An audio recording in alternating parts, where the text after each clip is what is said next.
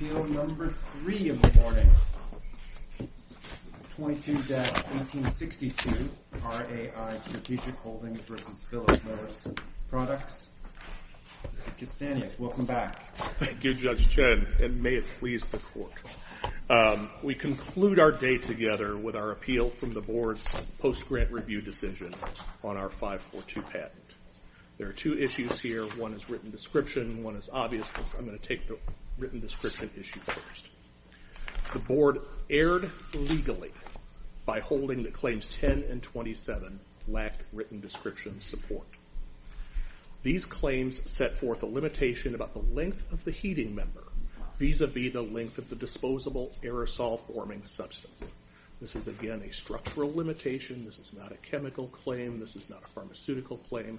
It is a simple structural measurement limitation here. Can I ask you why, when you read the specification, you hear you read a lot of ranges, sub-ranges of ranges, uh, and 75 to 125, 85 to 115, 95 to 105, 75 to 100, and then and so there it feels like there's a theme growing within all of these chosen described ranges that all touch and cover 100%, which makes intuitive sense. You'd want your coil to uh, reach 100% of the medium that you're trying to heat up.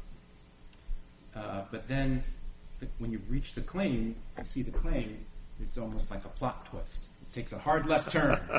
Now we're no longer anywhere near 100. We're talking about 75 to 85. And so, first question is, why did you draft a claim that just goes for this sliver on the low end of 75 to 85? Subjectively, I cannot answer that question, Judge Chen, because I don't draft claims. You didn't ask anybody, why 75, 85? Why are you letting the competitors Uh, get away with having a heating coil that's 100%, the full length of the medium? These are, of course, only with regard to these particular uh, uh, dependent claims, that this limitation. So what we're doing, we're talking about claims here that are narrower than the independent claims from which they depend. It's only claims 10 and 27. So I think, again, I'm speculating here because I don't know objectively, Uh, or subjectively rather, what was in the minds of the patent drafter. But objectively, it looks to me like they said, you know, maybe we just want to claim this particular range, this narrower range. Are you aware of any reason why any of those particular ranges are different in kind or more desirable, less desirable than one another? And is there any evidence on that? Uh, not on the face of the patent. Uh, and I'm right now at a loss. I'll be corrected by my colleagues if I'm wrong, but I'm at a loss for why any particular range is better, except for perhaps the reason that Judge Chen put forth, which is you want to heat this particular portion of the uh of the of the cigarette device. But with regard to with regard to whether this is a written description problem? This may be a bit of a theme, but I understand there was an original claim, Claim 39, that claimed 75 to about 125% of the length, and that claim was canceled. Do you don't have any information on that? Off the top of my head, I don't remember why that claim might have been canceled. Um, I just don't. I'm sorry. If it becomes increasingly relevant, we'll look into that and get an answer back to the court. There is nothing in the prosecution history that explains it. I don't think so, Judge Stoll, but I think this is really, uh, under this court's uh, written description precedence, a relatively straightforward uh, legal error on the part of the court. We don't have a lot of case law, actually, on when is it appropriate to claim a sub-range of a described range in the specification. You do have a line of cases, and actually it dates back to Judge Rich's uh, Wertheim case from the CCPA. And I think Wertheim really states the rule of law that was not followed here. Right? So what Wertheim says is um, that where there is a range, Um, I'm trying to find the exact language of it, but it basically says that where the claimed range is narrow, then it's particularly incumbent on the patent challenger to explain why there's a meaningful reason It's not our burden as the patent owner. It's a burden on the patent challenger to show that this is really something that's different. And here, because we're talking... Just to make clear, this was uh, a... Uh, there was no challenger or anything. This was an ex parte application. In that case, that's right. It was the board. It would have been the board in that circumstance. Okay. Uh, but I think Wertheim has been applied in uh, inter partes as well as district court litigation since then. But I think this is the point that I want to get at, is that even with regard to that first disclosed range, the about 75 to about 125% of the length of the inhalable substance medium 350, that's at appendix 91, column 39, lines 43 to 45, what does that tell the world what these inventors possessed? It said, we possess having the heating element be 75%, 76%, 77%, 78%. That doesn't apply in all cases, right? No, it doesn't. You have to be very careful about that because there are cases in our uh, case law that have said, you know, later, or if there's some other evidence that shows that, hey, 75 is fantastic. They discover, um, for example, there's a case, I think it's um, Baird, actually, um, but where, you know, there was some evidence that at a certain temperature, below a certain temperature, it wasn't disclosed in the spec, but there was a spec from which they were copying the claims, and it said if the temperature was below a certain range, you know, in other words, gave reasons for why you'd want to have the sub-range, because outside of the sub-range, the invention didn't operate as well. And if you're talking about a chemical composition, a pharmaceutical composition patent, uh, or as Judge Rich, I think, mentioned in the Wertheim case, a genus patent, where each of the species that are claimed within the genus are themselves considered to be individual inventions, then this may be a different outcome. But this one is factually simple. It is a physical measurement. How long should the heating element be? And this range says anything. It's not just it has to be... So your understanding is adjusting the length of the heating member does not change the invention? Is that what you're saying? I think that's right, because the invention is disclosed much more broadly in the spec, um, but it says that it can be anywhere from 75 to 125% in that first disclosure. What if the range hypothetically said, hey, to do bulk heating, you can do anything between 51% and 500%? I know this does violence to your mind. No, no, it's all I I could work with hypotheticals. And then all of a sudden the claim for some reason says 115 to 117. And you know, those two numbers don't pop up anywhere in the specification. Wouldn't it feel uncomfortable to say, yes, the inventor had that specific invention in mind when he uh, disclosed what he disclosed in the spec? I think it would only feel uncomfortable if I knew from your hypothetical that there was a specific reason for 115 to 117 that my opponent was bringing out to say, oh, well, no, this is something that's special. And that's really the Wertheim point, which is that you can take the hypothetical and stretch it that way. Of course, it's not our case, and I don't need to say that because that's the nature of a hypothetical. But there's nothing particularly special about 75 to 85% other than it narrowed the scope of what the patentees were claiming. What about Indivior? Sorry. No, you go ahead. Sure, Indivior. What about Indivior? I mean, Judge Chen's hypothetical to me sounded a bit like Indivior, where there was a different result. In Indivior, there were some ranges disclosed in the spec, but I think that some of the opinion's outcome is a result of some language in the specification about any desired level of polymer could be used. So therefore, somehow when the range disclosed is really broad, but what's claimed is really narrow, it might cause someone to think that a person of ordinary skill in the art didn't have that smaller range in mind. Right. I think, of course, Indivior is exactly what I'm talking about with regard to a pharmaceutical invention. That's one of those, I think, dissolvable film that uh, gives out a pharmaceutical when you put it on your tongue, for example. Those are areas where the particular percentage of polymer really is crucial to making sure that there is drug delivery coming out of that little piece of film. But let's assume that for a minute that I don't agree with you on that. Then, then what would your? Do you have another reason would, for distinguishing Indivior? Well, sure. In in Indivior, there is there was not, uh, except for the potential of 100 weight percent, uh, any upper bound in the claims at all, or any upper bound in the specification at all.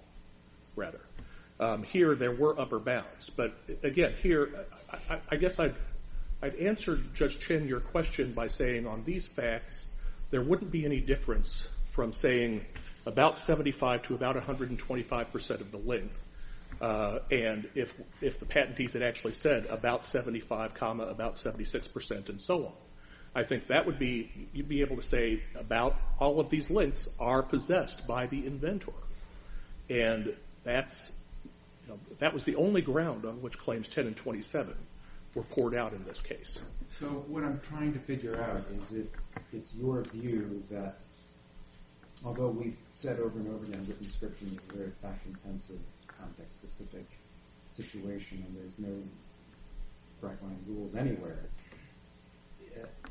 to adopt your view, um, if you can describe the waterfront, claim a super broad range, you get to claim any version of a subrange as long as the other side cannot prove that there's some kind of performance difference between the subrange uh, across the entire uh, waterfront range.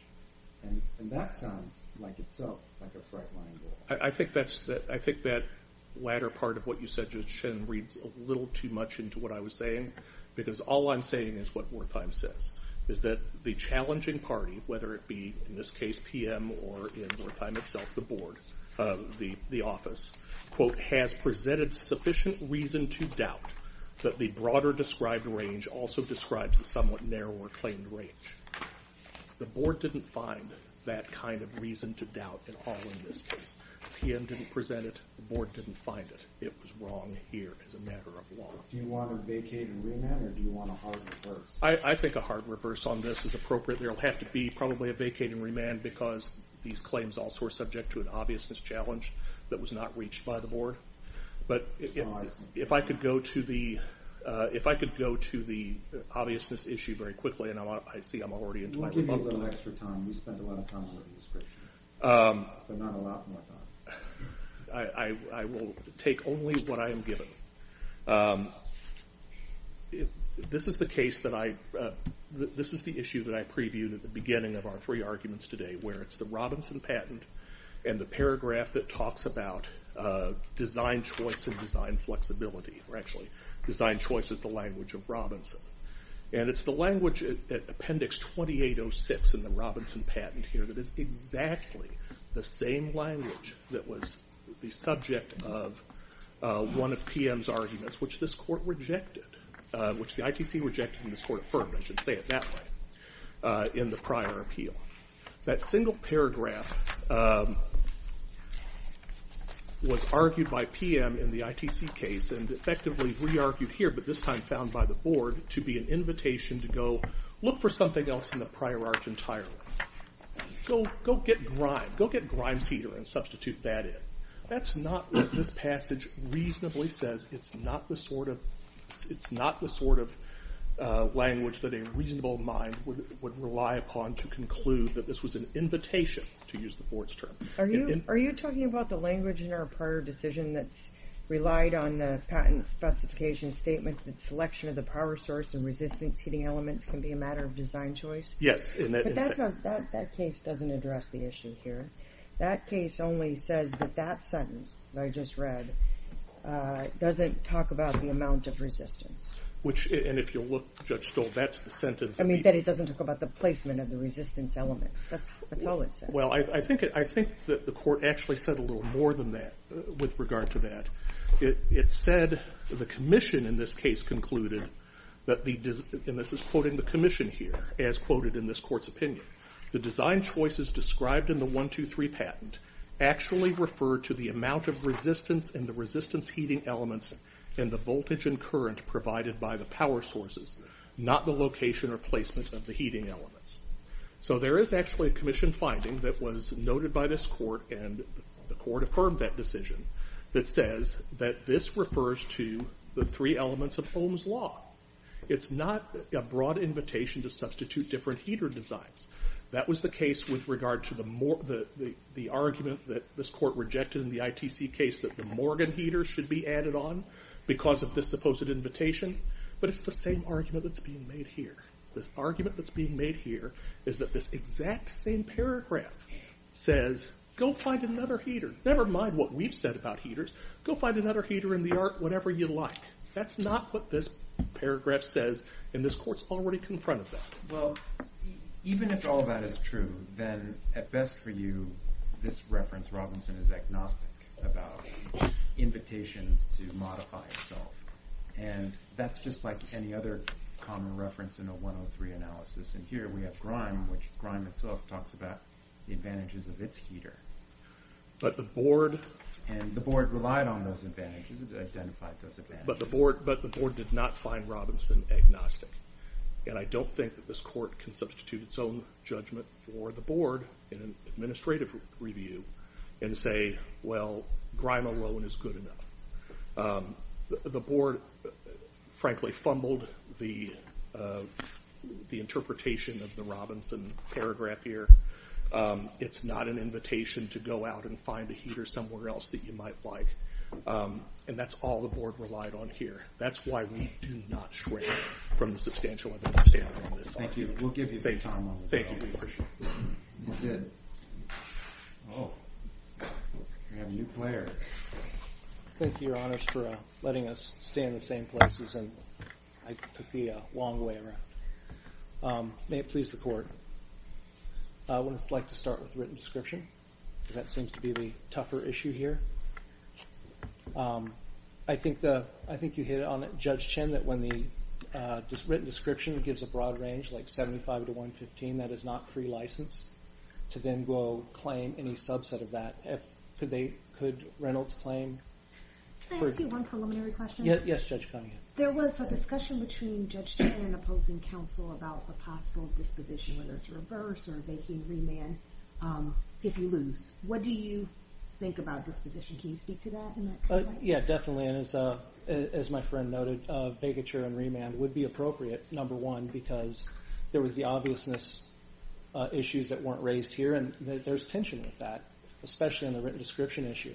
Conversely, uh, with the obviousness, there was written description for claim one and so forth. So we had two grounds that went all the way across all claims. And the board's decision kind of went one ground here and then one ground here. So we do need to go back. And that tension is really a great point that I wanted to make. What it sounds like my friend is asking for is for us to kind of flip the way we look at written description versus anticipation and obviousness when it comes with the range. And this court explained in Vas-Cath. Um, what if the range disclosed had been something like 90 to 100, and then the claim says 95%? Would there be written description support for a claim of 95% of the length of the substance needing to be heated up?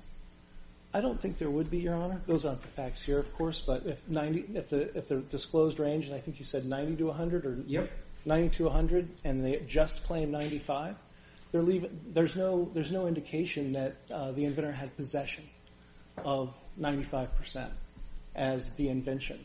It'd be a lot closer case than this one. And we're not there.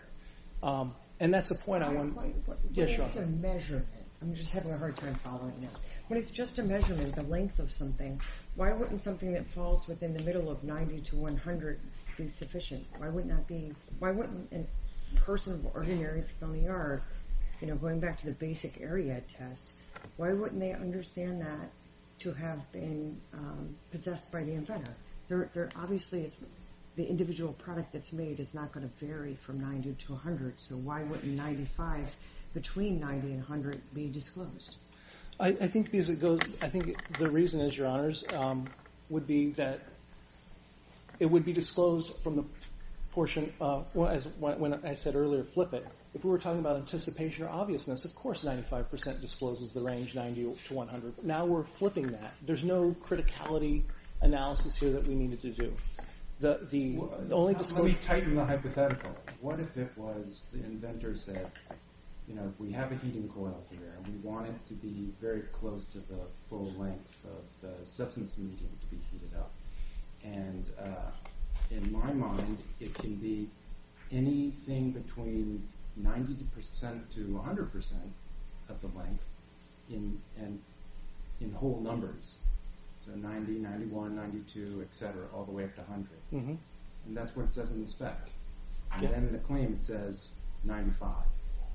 That's a problem in your mind? No, no, not at all, Your Honor, and that's really the difference here, is when you have the facts like we have here, where the disclosure is 75 to 125, 80 to, one, uh, 80 to 120, et cetera, and going smaller, and now we have this other range over here, that's a very different uh, fact situation.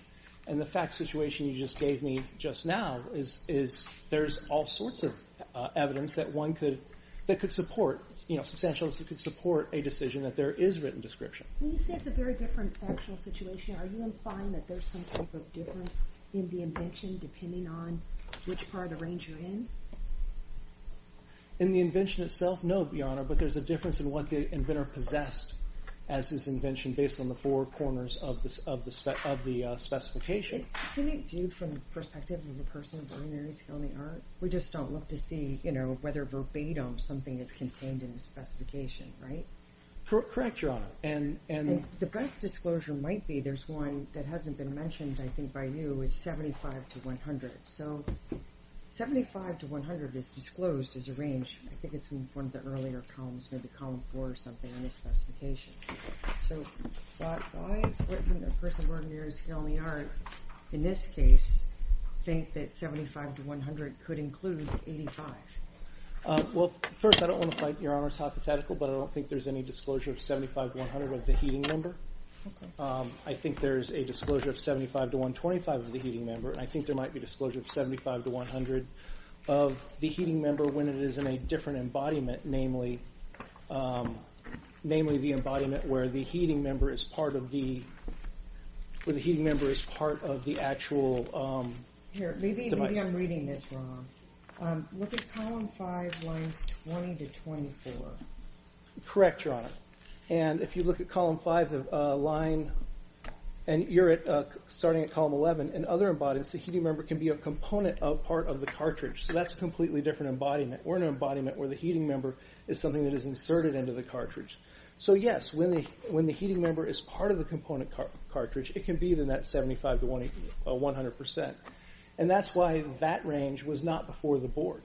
The only ranges that were before the board were in the paragraph before that, that starts back on column 4, 75 to 125%, where the cartridge is inserted uh, into the receiving chamber, and that allows the heating member to be, and you know, in effect, be inserted into the uh, the device, and then Do you have any evidence that, I realize there's a lot of different subranges claimed. Do you have any evidence that there's differences in performance or advantages or that it operates better or anything, um, given the different, under those different subranges? Uh, no, Your Honor, that issue didn't come up, and as, uh, my friend noted, he didn't know of any, we don't know of any. But we're not in a position here where we're in the obviousness anticipation or in the obviousness. so we are living in a Wertheim world, right? We are, Your Honor, and And Wertheim says, uh, basically, the burden is on you to prove the lack of written description. And part of that burden is to explain and identify what is perhaps unique in performance or results of the claimed subrange compared to um, what was described in the broader range in the application. That seems to be straight out of what Wertheim is calling for, and I don't think that was the way you structured your written description argument here. I don't think that's quite exactly right, Your Honor, and here's why.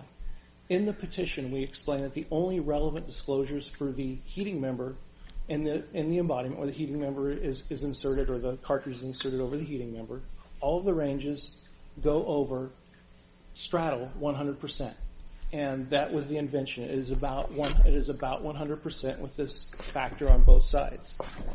And in reply, or pardon me, in response, uh, Reynolds came back and said, well, there's 85% as a lower bound. So when we explain in the petition, as Dr. Deavy explained, one of skill in the art would understand that there's no disclosure. Any point he discussed, um, this is at uh, appendix 26001. Uh, this argument, though, forces us into an ipsis verbis kind of world, where you have to actually say the magic numbers that you're claiming in your specification. And we've already rejected that idea. I don't think that's what the board did, and I don't think it's there. The board looked at the evidence that was before the board. And I'll go back. All Reynolds put forward and forward the board, we explained you had all these ranges surrounded by 100. And then Reynolds came back and said, well, 85 is the starting point. Is there anything that shows that 100 is important? You know what I mean? I don't see anything in the specification that talks about the significance of the ability to go beyond the length of the tobacco. Well, as Dr. Deavy explained in his testimony, which we cited in our petition, um, and that's, you know, at the um, petition is pages 148 through eight 151, and um, Dr. Deavy's testimony is also cited there, and the board cited it too, uh, uh, appendix 2660 and to 2661, uh, explain that one of skill in the art would understand from this disclosure of these ranges all hovering around 100, that it fills that it the idea of this bulk heating, and he compares it to segmented heating. You had segmented heating where you do small parts. Yeah, it's like, what, 5 to 50 percent? Exactly. And then you had these big ones that do about all of it, and each one, it gave you this range. And he didn't need to go any further, but you could think of, you know, I would hypothesize the idea is that it's called bulk heating because you're heating the bulk. 75 to 85 percent is way off on the left end. There's nothing there. But uh, technically, the inventor did say 75 to 125. That means you could have one coil that's 125 percent, and that meets what was contemplated. You could likewise have a coil that's 75 percent, and that would likewise meet what was contemplated in the spec. I agree with you, Your Honor, for infringement, for anticipation, and for obviousness. But for written description, as this court explained in Vas-Cath, it's a different analysis. And this court has never had, never held that the uh, full range is all you need. If that was all that you needed, then we wouldn't have had, as we had in every single case that goes... What about Wertheimer? Though? Wertheimer, Your Honor, the range was 25 to 60 percent, and they cut it short. They cut the range. They moved the 25. This was the disclosed range, 25 to 60. We had experimental value of 36 percent, which is about 35, so they said 35 to 20. I'm sorry, but I didn't see the analysis in Wertheimer rely on that experimental number of 36 percent. The analysis seemed to be, is this 35 to 60 part of the Wertheimer invention, or is he claiming a different invention than what he contemplated in the spec? And this sub-range of 35 to 60, the court concluded, is part of Applicant's invention, which was anything 25 to 60. And there's no evidence in the record that suggests that the claimed range is somehow performing differently or uh, reaching different results than the more broad disclosure. I mean, that just seemed to be... And it's the burden's on the PTO, and the PTO didn't meet its burden. That seemed to be kind of an open-and-shut analysis. I don't quite read it that way, Your Honor. I think if you go to Wertheimer, um, it's page 264, right before the end of page 265, where they start talking about the claims. They say it claims a solid range of 35 to 60, which is within 25 to 60, but then they go on and they say that what those of skill in the art would expect from 34 and 35 are different. And that's hearkening back to the earlier point that there was a 36 percent disclosure. And that disclosure that they're analyzing there is on page 262. The disclosure is uh, until a concentration of 25 to 60 percent solid matter is reached, examples in each disclosure uh, of specific embodiments having solid contents of 36 and 50. So I think that's the only way to read this. And this Court has never held that a broad disclosure is sufficient written description support.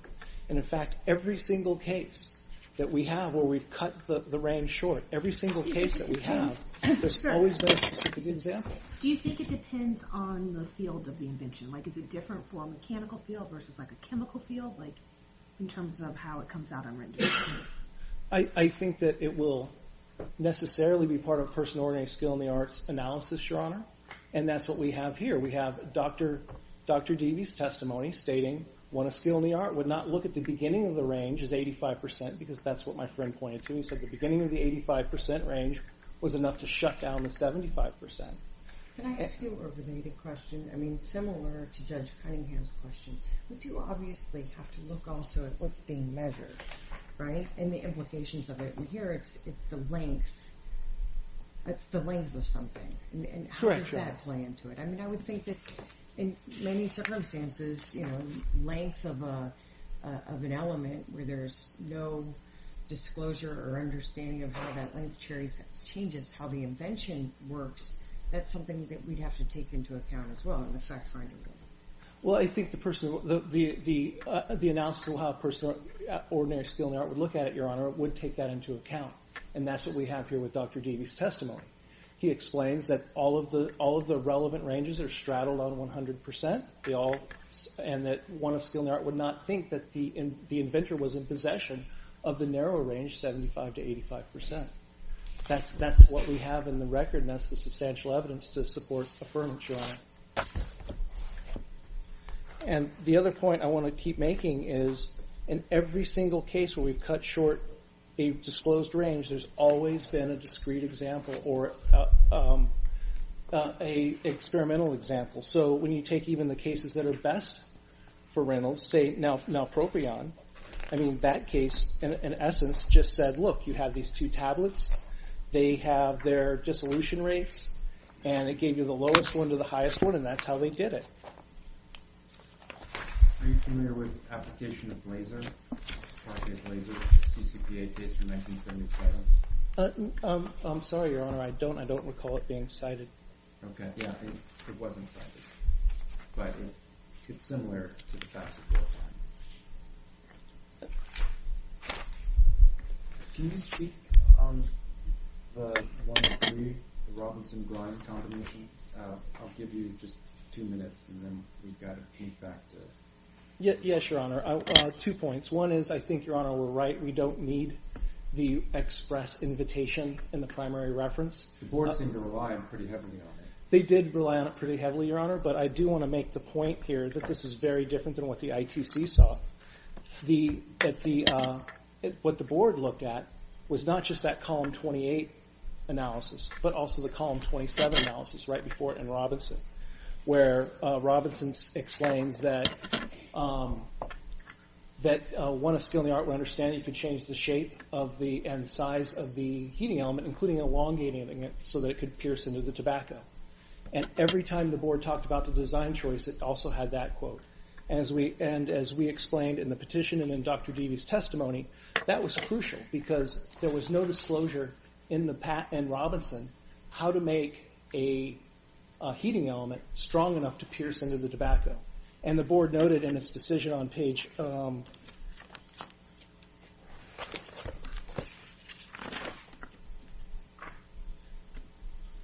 I think it was page 829, that the uh, only... Uh, part, uh, pardon me, pages 827 to appendix 28, that the only disclosed materials were yarn and metallic cloth. So Dr. Deavy explained, well, one of skill in the art would have to look elsewhere in order to fashion an appropriate heating element.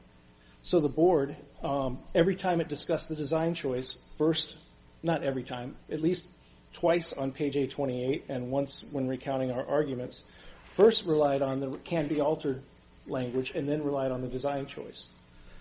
The second issue is that we had two different issues, one before the ITC and one before the board. As my friend noted, in the ITC, the uh, issue was would it have been obvious to modify Morgan, Morgan having a uh, circumferential placed heaters, and move them to the place of Robinson.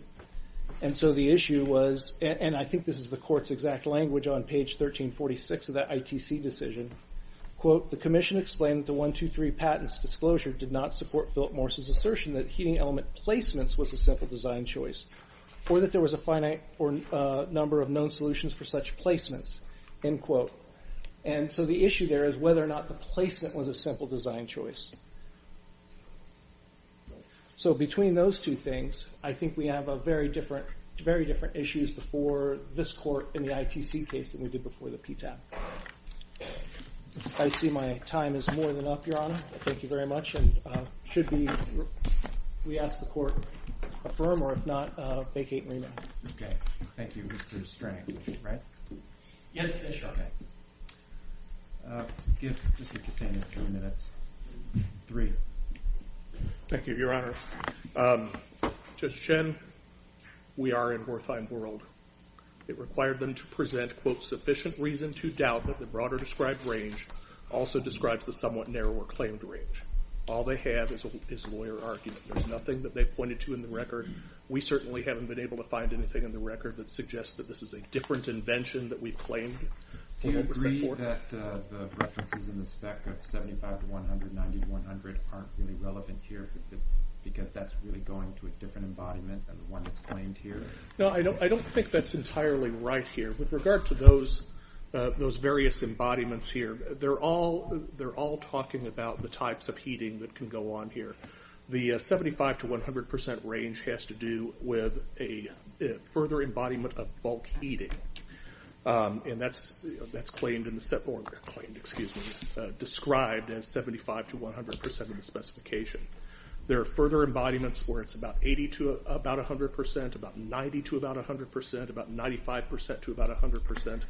And of course, in the area where we have pointed out the broad range of 75 to 125%, there are other narrower ranges as well, starting at about 80, about 85, and about 90, So- and then coming down. That embodiment you were talking about with the 75 to 100, that would fall within the scope of Claim 1?